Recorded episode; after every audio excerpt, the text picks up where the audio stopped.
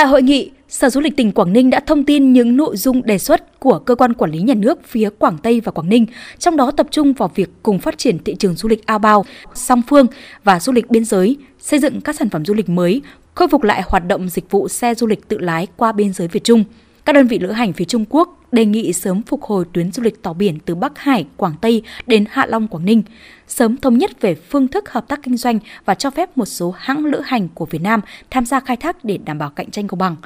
Việc mở lại các tuyến du lịch truyền thống về cả đường bộ và đường biển sẽ thúc đẩy việc phục hồi du lịch bền vững, có trật tự và bảo vệ quyền lợi của du khách Trung Quốc cũng như các đơn vị kinh doanh du lịch. Trung tá Phạm Quang Huy, Phó Tham mưu trưởng Bộ đội Biên phòng tỉnh Quảng Ninh cho biết.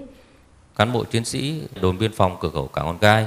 thì đã sẵn sàng làm tất cả các thủ tục các cái tuyến tàu biển nước ngoài có liên quan đến cái sử dụng hộ chiếu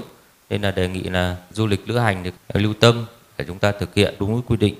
các đại biểu cũng thảo luận việc xây dựng các sản phẩm du lịch mới gắn với biên giới liên hoàn, khai thác thêm các dòng sản phẩm chất lượng cao như chơi góp, các dịch vụ du lịch về đêm đáp ứng được nhu cầu thị trường đa dạng của khách Trung Quốc. Ông Nguyễn Hà Hải, Phó Chủ tịch Hiệp hội Du lịch Quảng Ninh cho biết, các doanh nghiệp hoạt động du lịch mong muốn có môi trường kinh doanh lành mạnh để phát triển du lịch bền vững. Sau 3 năm gián đoạn thì bây giờ chúng ta bắt đầu lại từ đầu thì chúng ta mong muốn rằng là cuộc chơi sẽ công bằng hơn, có sự vào cuộc đồng bộ. Tôi nghĩ rằng nó phải từ ở trên trung ương đến địa phương. Đương nhiên rằng là cái này nó phải có sự tuân thủ, sự tôn trọng về bên phía doanh nghiệp.